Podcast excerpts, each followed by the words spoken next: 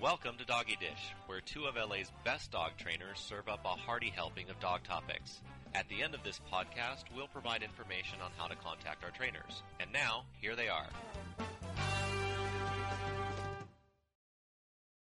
Hi, this is Laura. And I'm Kim.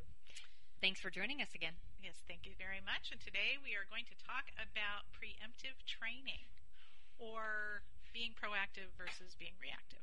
Oh, okay. So makes, makes a huge difference. yes. A lot of times, um, people, the mistake that they make with their dogs is that they tend to wait until a behavior happens and then they react. They try to fix a behavior after the fact.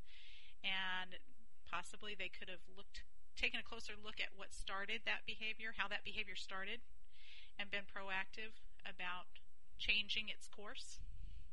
You said earlier when we were talking about this, because we talk about these before we do them. Yes. Earlier when we talked There's a this, little preparation that goes into these shows. we have bullet points now. We're trying to get more organized. Right. But anyway, uh, earlier you said that that was uh, setting them up for failure. yeah. And Yeah, it's setting them up for failure. And not only that, but, you know, when you consider that practice makes perfect, it is true that I made that up, by the way. That's That was in one of our earlier podcasts. That's my original. That's right. Yes. Ah, That's right. ahead. So, so when if practice makes perfect, then if you're being reactive as opposed to proactive, then what you're doing is you're allowing your dog another opportunity to practice the bad behavior. Right, and I think that the reason that people do that is because a lot of times where I would have them be proactive, or where you would have them pre- be proactive, they're not specifically bothered by a behavior at that point, and they don't see down the road. They don't see how that behavior is absolutely going to evolve into something Yeah. that is eventually going to become problematic. So they think it's not a big deal. But if they're proactive about it, they look, okay, this behavior right now, in the state that it's in right now, may not bother me, but what if he was doing that under a different set of circumstances? So, um, the one that first comes to mind for me is recall. A lot of times people will have their dogs out. I see this all the time when I go to the park, and it, it gives me a little bit of a giggle. And any client of mine that's listening to this will recognize this because I tell the people uh, th- this a lot. They'll take their dog out and have the dog off of a leash because they've been working on a recall and they've been working on off leash control Okay. and or maybe it's not one of my clients maybe it's somebody that i don't know what they've been working on but they will they'll the dog will see something across the park that catches his attention and the people will see the dog see something that Right, caught his attention right. and the dog will stand up very tall and will alert and everything goes into alert mode and the person will stand up really tall and alert and, and they lean towards the dog and then they wait until the dog breaks and takes off running and then Before they they yell, step in. Buffy, come! Hysterically, and that's kind of a reactive approach to things. Where, Where, where, when, when should they have stopped it, Kim?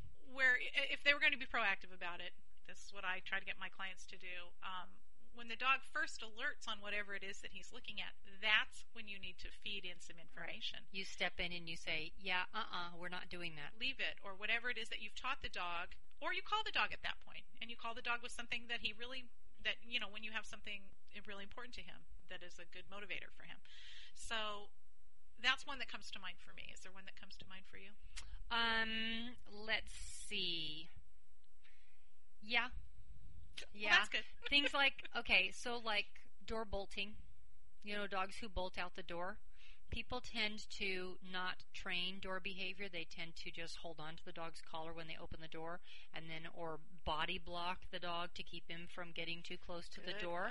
yes. And then when the dog does sneak past them and run out the door, then they try to call the dog, which probably doesn't have a recall anyway, because Right. door bolting is a, is a recall issue, Right. right?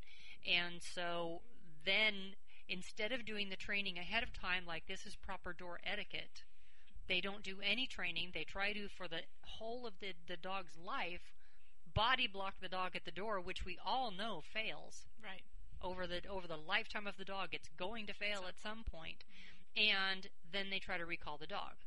And chances are they don't have a recall on the dog, or they wouldn't be so concerned about the dog getting out the door. And they certainly don't have a stay. Or when they realize that their block is not working, they yell, "Stay." Right. Which they probably don't have either. Well, clearly they don't, or they wouldn't be blocking the dog. Right. Right. And so a better and proactive approach to that would be Teach the dog an alternate behavior when when you go to the door. You open the door, the dog needs to have like a spot. Ideally, you away from the door, 5 or 6 feet away from the door. What I find works best is if it's someplace where the dog can still see who's at the door because at that point the dog is interested in who's at the door because of course you're interested in who's at the door. right. So your attention is at the door. So if you try to put the dog around a corner on a, on a stay, the dog's going to be less likely to stay there. But if you put like a rug or a mat or a towel or something five feet back from the door, but where the dog can still see who's at the door, he's more likely to stay there. And you teach him like a go to your spot so that the doorbell ringing or somebody knocking on the door, you say go to your spot. He goes there. He still gets to see who's at the door hmm and he stays there. And the reason I want it that far back is because that way you have more warning that the dog has gotten up off of his spot if that happens. Right. Well, when I originally wanted to talk about this subject, it was after I had gone to a client's house and she was having a problem with the dog being very reactive to other dogs and being aggressive to other dogs. So as I sat on the couch talking to her about the dog, something somebody started a motorcycle at the next house and her front door was open and the dog immediately alerted and I hope there, there's a alert- screen door in the front. no, but she has a So- uh, no, but her her yard is fully fenced. Got it, It's okay. fenced all the way around. Sorry, Okay. I should have explained that. So um, the dog goes into full alert mode, and I can see that he's ready to jump up and start barking. And I say to him, "Leave it." I use his name and I tell him to leave it. I've worked with this dog before, and he instantly put his ears back and went, "Oh, okay, I didn't know." And she said, "Oh no, I don't mind if he barks at that." And I said, well, I don't mind if he barks at that either, but if he practices this super reactive behavior all the time, that practice makes perfect thing again. If he practices this super reactive behavior all the time, and you never have given him any reason to control that, you've never taught him any kind of impulse control, then when he sees other dogs in a situation where you do want him to practice him impulse control, he has zero practice. hmm Zero. Because he says, oh no, normally I get this reactive and you don't do anything about it. Right. Everything's fine with you. So that reactivity is, I think of training as a big web. And I think of behavior as a big web. And everything that happens on one side of the web affects things on the other side of the web. Depending on how far away from it you are or how big the impact is, depends on how much it affects things on the other side of the web. A big spider web, let's say. Mhm. But it all has You, I impact. just got the chills. Sorry. I hate spiders. Well, I wasn't going to say spider because I don't want to freak people out. But anyway, you get the idea. But I think that sometimes people think of behavior as these separate little boxes of things, okay? And how it's not going to spread and, and affect other behavior. and how it's not connected, right? And most behaviors are connected. And because they don't understand that, people fall into that hole, that trouble spot of not being able to say, okay, I see this behavior and I see it what it is today, but how does that affect these other things that I'm not so crazy about? Right. Like the dog being reactive. When he is reacting to other dogs, when he this particular dog, that is just reactivity with him. But because he's never been asked to exercise any form of impulse control, and it goes way over the top, and now she's mad at him, she's bothered by it, but we can't start there. We can't start training him there. There are things that we can do, obviously, Yeah. about that. But the best way to to train that is to train it at a lower level when Mhm. the reactivity When is he not first, so high. right, when he first alerts to, I think I heard noise. And when he's alerting to something that isn't so immediately promising to him. Right. So if he's in the vet clinic and he's going into this huge arousal mode around the other dogs, it's very reinforcing to him Mhm. because it's exciting and they all react and there's all these things. If he if we're at home and the motorcycle goes off and it starts to make noise and he reacts to it and nobody says anything and he goes running outside, it's not as exciting to him as being in the vet clinic with dogs. So it's easier for us at that point to stop him when he first alerts. If we try just taking him into the vet clinic and trying to teach him that impulse control in that super exciting environment, Right. it'd be a lot harder for the dog. Yeah. And that's what I call reactivity training. I mean, that's that's when people are reacting to things instead of proacting. They're they're not seeing down the road. Right, and that goes the same for like dogs that bark on a walk. They're out of control, and it's not even barking, it's just pulling on the leash or not paying attention to you on the walk. Mhm. I've had numerous appointments where The dog doesn't pay attention to the owner on the walk. It's like they're walking down the street and the owner is just a big log that the dra- that the dog is dragging along. The mm-hmm. dog never looks back at the owner, never makes eye contact with the owner, never interacts at all, never looks for that interaction. Mm-hmm. And then you watch them in the house, and of course the owner is trying to kiss at the dog and say the dog's name and get the dog's attention, but then you get in, you know, you observe them in the house and the dog does the same thing in the house. The dog doesn't pay attention to them in the house and the owner doesn't ask for their attention in the house. So I tell them, you know, you can't if you're not getting it in the house where there are no distractions, there's no way you're going to get it outside in the real world when there are a lot of distractions. Right. Right. And so when we when I when we're talking about reactivity, what I mean is waiting until you've decided a particular thing that the dog does is undesirable and not seeing the connection to all the other things that the dog does on a daily basis. And that mm-hmm. was a perfect example because the dog walks around ignoring the people in the house. So it's very unrealistic to think that he's going to get on the leash and suddenly become interested in what they have to say. Right, are dog smells and cat smells and people going by and kids on bicycles and yeah. Yeah, there's The so much to care. see and do. Right, right, and it's really exciting and really fun. Another one I think that's a big deal, and I think maybe we'll do a podcast totally about this, but just to touch on is barking. Yeah. That has a lot of implications. Yeah, a lot. Barking, a lot of times people don't consider, they let their dog bark at things that they think are appropriate. Mm-hmm. And then when the dog barks at, at seemingly un, inappropriate times, That we call inappropriate. exactly, that we call inappropriate, The dog should know. I'm sorry, I just had to put that in there. Well, and- and that is the expectation. The expectation is the dog should know that this is in an appropriate time. But you made a really good point. It's inappropriate to us, not to the dog, and it's very difficult for him to adopt our sensibilities Mm-hmm. Have, if he has not been trained to recognize certain ideas. Right. How is he supposed to make that judgment?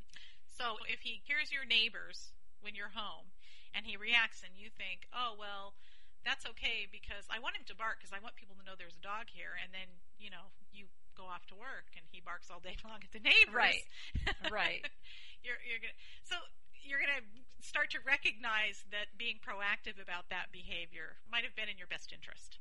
So what I notice though, the thing that I notice the most when I'm working with people is how often they will watch something and they will know that it's about to go wrong. This is most obvious when you have a dog again that you're working on off leash training. Mm-hmm. And and I'll, I take it back to that. The dog will alert on something Right. and they will know that the dog is about ready to bolt. And they will stand there and get ready for the dog to bolt. And it's common. I see it a lot. So Mhm. apparently this somehow works into a human sensibility. Mm-hmm. And I'll say to them, well, that's the time to react. Or if their dog is going to fire on another dog. I see this with people who have dogs that are going to fire on another dog. They'll take their dog out and they'll watch the dog really carefully for his reaction and they'll and they'll brace themselves for his reaction instead of trying to get his attention before he goes Right. off. I really, you know, I, I really do wonder what are they waiting for? Well, and I think that's interesting. If you ask people, they will look at you. I mean, listen, I work with wonderful. I love my clients. I've had a, a lot of fun, and I've learned a lot from my clients. But it's really interesting. I've asked that question, and they will always look at me, kind of stare at me for a second, and then kind of get this grin on their face, like, "Oops." Yeah. and I don't think they even know what they're waiting for. Yeah. I think maybe in human behavior, it's not polite to assume that somebody's going to do something. So maybe as we're going along with other people, if I make the, the assumption that you're about to do something and I accuse you of it, then there starts a conflict between the two of us because Right. you can say, well, I wasn't even going to do that, and it, and it starts a lot of conflict. And maybe that's the thing. What people don't understand, though, is when when they know that a dog is going to react to something, when they see something in that dog's behavior, that dog has already spoken the words to them. I'm going to do this. Right. They've just done it through Right. body language. It's like let's say you're having a dinner party. You know, and not not even dinner, but you have some hors d'oeuvres on the coffee table, and your dog walks by and eyes the hors d'oeuvres, and you see him do it. You see him walk by, and he, or he's even just not even walking by. He stops at the coffee table and stares at the food. Are you going to wait for him to jump up on the coffee table and start chowing down before you stop him, or are you going to, as soon as he notices that their food and is looking at it, is that when you're going to stop him? and tell him to leave it or do whatever it is Yeah. that you've done.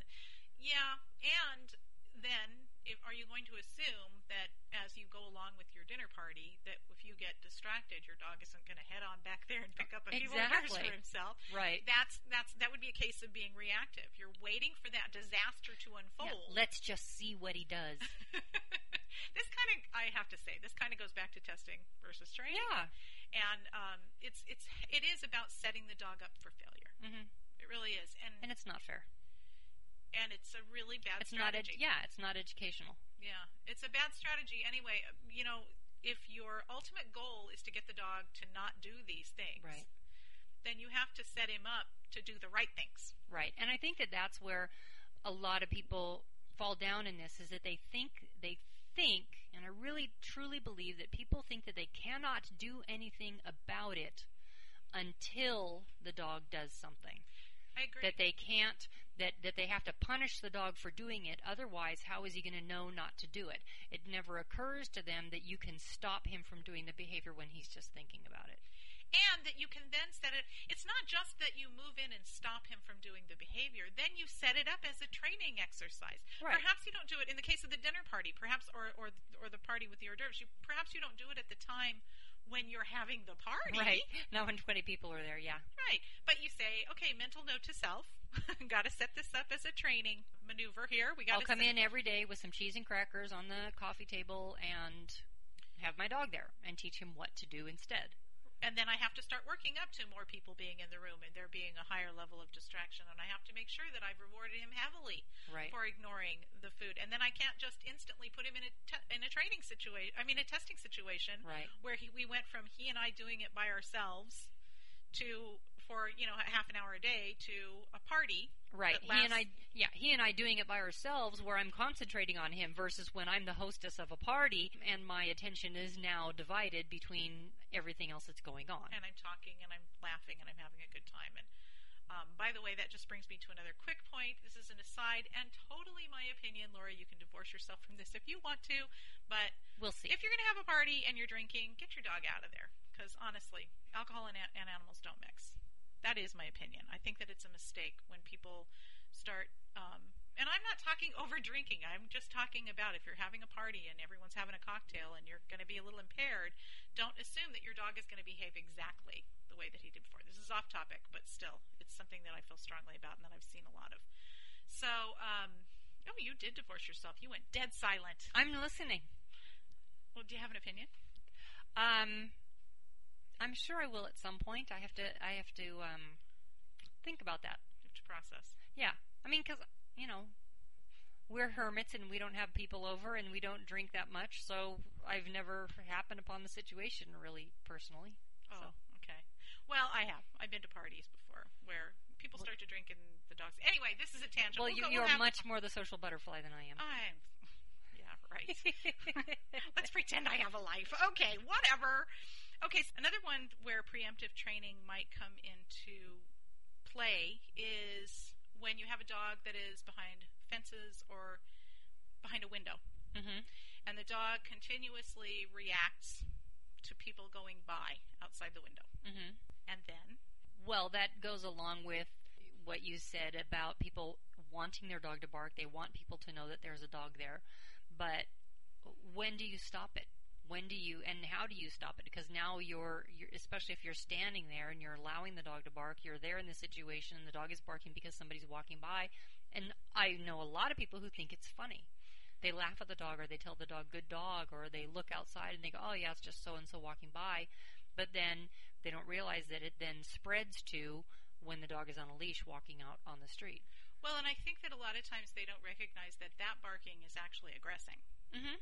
That barking becomes aggressive. It might start out exploratory. Right. Or But it- alarm barking. Yeah. Uh, Just Alert. to see what would happen. But it, it does go to the place where they are now insisting that the person leave. They're getting reinforced. Every time somebody walks by the house and the dog barks, the dog is being reinforced for chasing the person away. Which is, I think, why a lot of mailmen and UPS guys and those people get bitten. Right. Because a dog stands behind a gate or behind a, a window, and the mailman comes up to the door, and the dog says, "You get out of here! You get out of here right now!" And Right. Barking, of course. You better leave! You better get away! This is my house!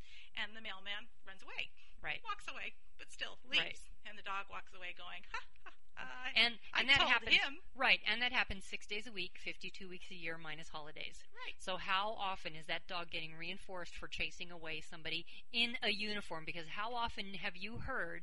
Oh, dogs hate people in uniforms. Oh, yes, they're born hating Right. people in uniforms. It's like, no, because people in uniforms, the UPS guy, the FedEx guy, the mailman, you know, the meter readers, they come to your house, they're wearing a uniform, the dog barks, they leave, the dog gets reinforced for chasing them away.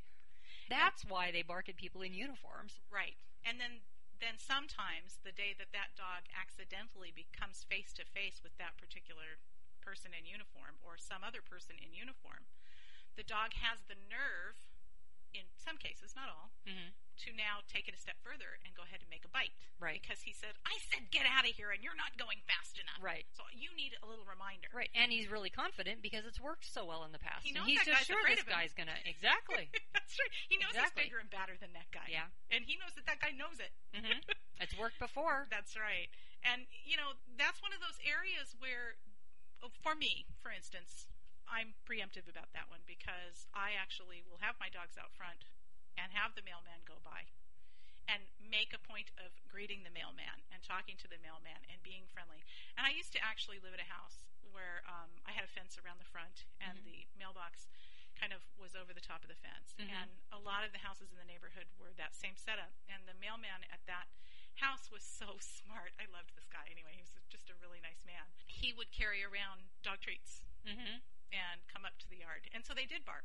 Mhm. It was a different kind of bark. Right. It was It was a, a hi, hi, hi, hi, hi. he's here. Right, right. it was a greeting. But what we're talking about is being proactive and recognizing that sometimes what you find to be acceptable in one set of circumstances wouldn't be acceptable in another. And you have to think about that behavior as how often do you let them practice a behavior in a set of circumstances that you think is okay? And then when they get into this other set of circumstances, so let's say behind the door or Mhm. behind the gate or behind the window versus out loose, where they then try to chase somebody off, it's the same behavior.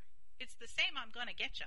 It's just that now there are no no holds barred. There's nothing Right. to stop There's them. not a barrier there, and so we think that it's more urgent to stop the dog, whereas in the past we've never told the dog not to do it. And when we get very urgent to stop the dog and we we put in all this high emotion and this upset and this fear because we're worried now, right? right. And so we get all excited about it, and the dog says, "Oh, we are going to get him. Look, she Right. agreed. We're going to get him good." And that's more likely to try uh, to cause a bite. yeah.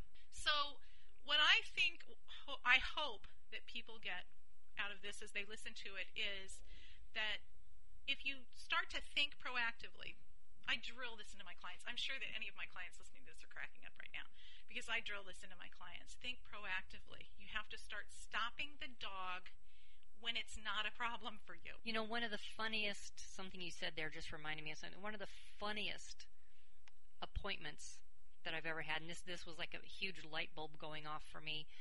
And we're walking, and he tells me that the dog is reactive on the leash, only sometimes. So I said, okay, well, let's take the dog out and see. So we're walking, and there's another dog like a block and a half away that comes around the corner, and he starts saying the dog's name. The dog sees, looks up and sees the dog, and I'm watching the dog. The dog looks up and sees the other dog and doesn't do anything, mm-hmm. doesn't have any reaction, and the guy says the dog's name. And the dog goes, Yeah? And immediately perks up. And then he says the dog's name again, but in a more cautious manner. And the dog goes, Yeah? I got him. I got him. I see him. I see him. And he continues to say the dog's name, but each time he says the dog's name, it's in a more Urgent. yeah, it's it's kind of like Lucy, Lucy, Lucy, and the dog going, "Yeah, I got it. I'm on it. I'm on it. I see it. I'm on it." And then the dog goes off, and it builds and yeah, builds and builds. exactly. And and as I'm watching this whole thing, at the end of it, I say, "Okay, so when you said her name, what did you want her to do?" Right. What did you expect? And also, not only that, but he hasn't he hadn't stopped. He continued to walk towards the dog that's that had come around the corner. So he's getting closer to her. And when I said, "What did you expect her to do?" he said, "Well, I expected her to turn around, and she was on a retractable leash too, which didn't help because now she's 15 feet ahead of him." Right. And he says, "Well, I expected her to turn around and come to me." And I said, "Have you ever Trained that. said her name and had her come to you like without doing a recall?" Right. Uh, no.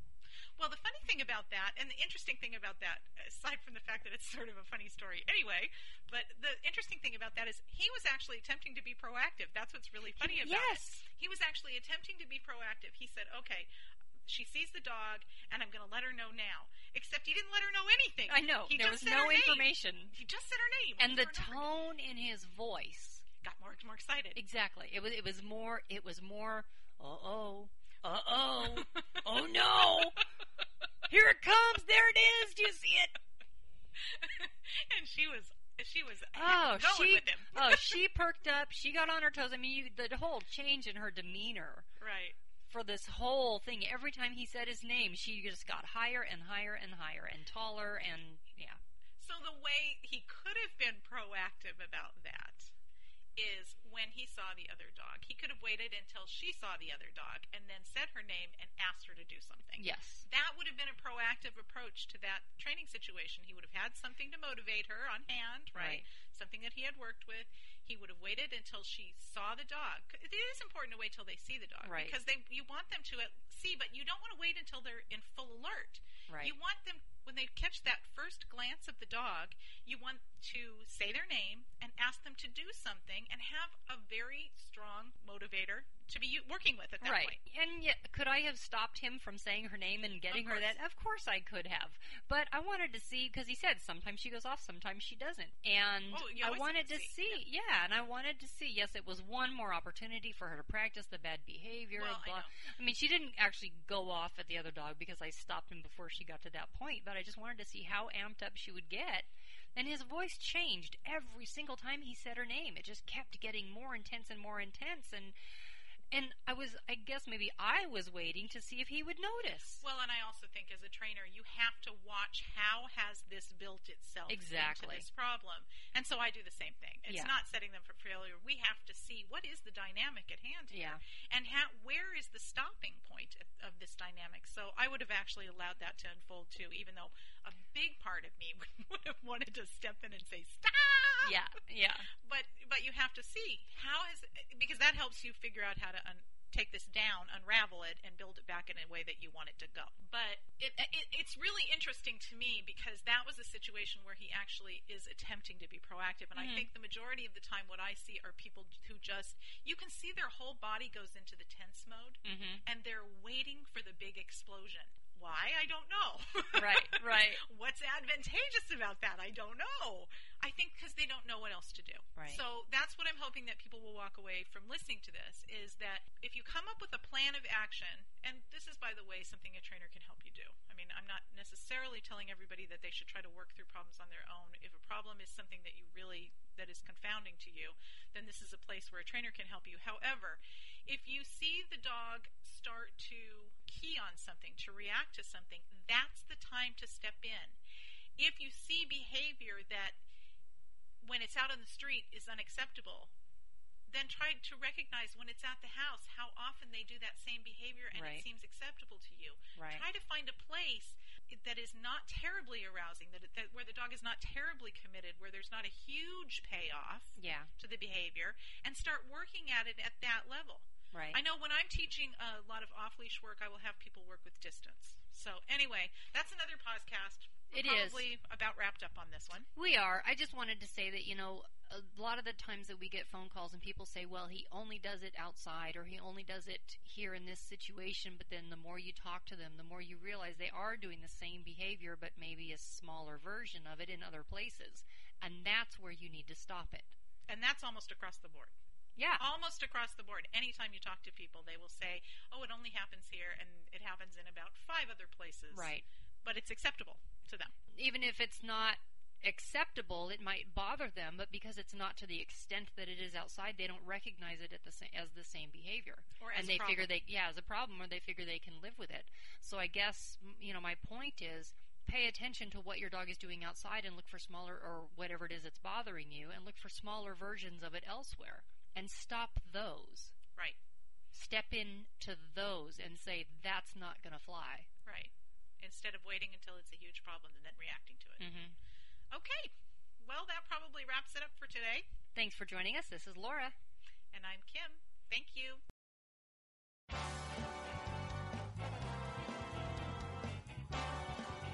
You have been listening to Doggy Dish, a podcast series about dog training and other related issues. To suggest a topic for a future segment, please email us at dogdishtopics at yahoo.com. To learn more about our featured trainers, or if you're interested in training for your own dog and you live in the Los Angeles area, you may contact Laura or Kim directly.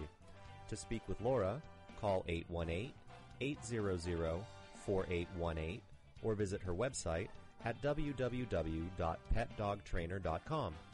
To speak with Kim, call 818 890 1133 or visit her website at www.beagooddog.com. Thank you for listening.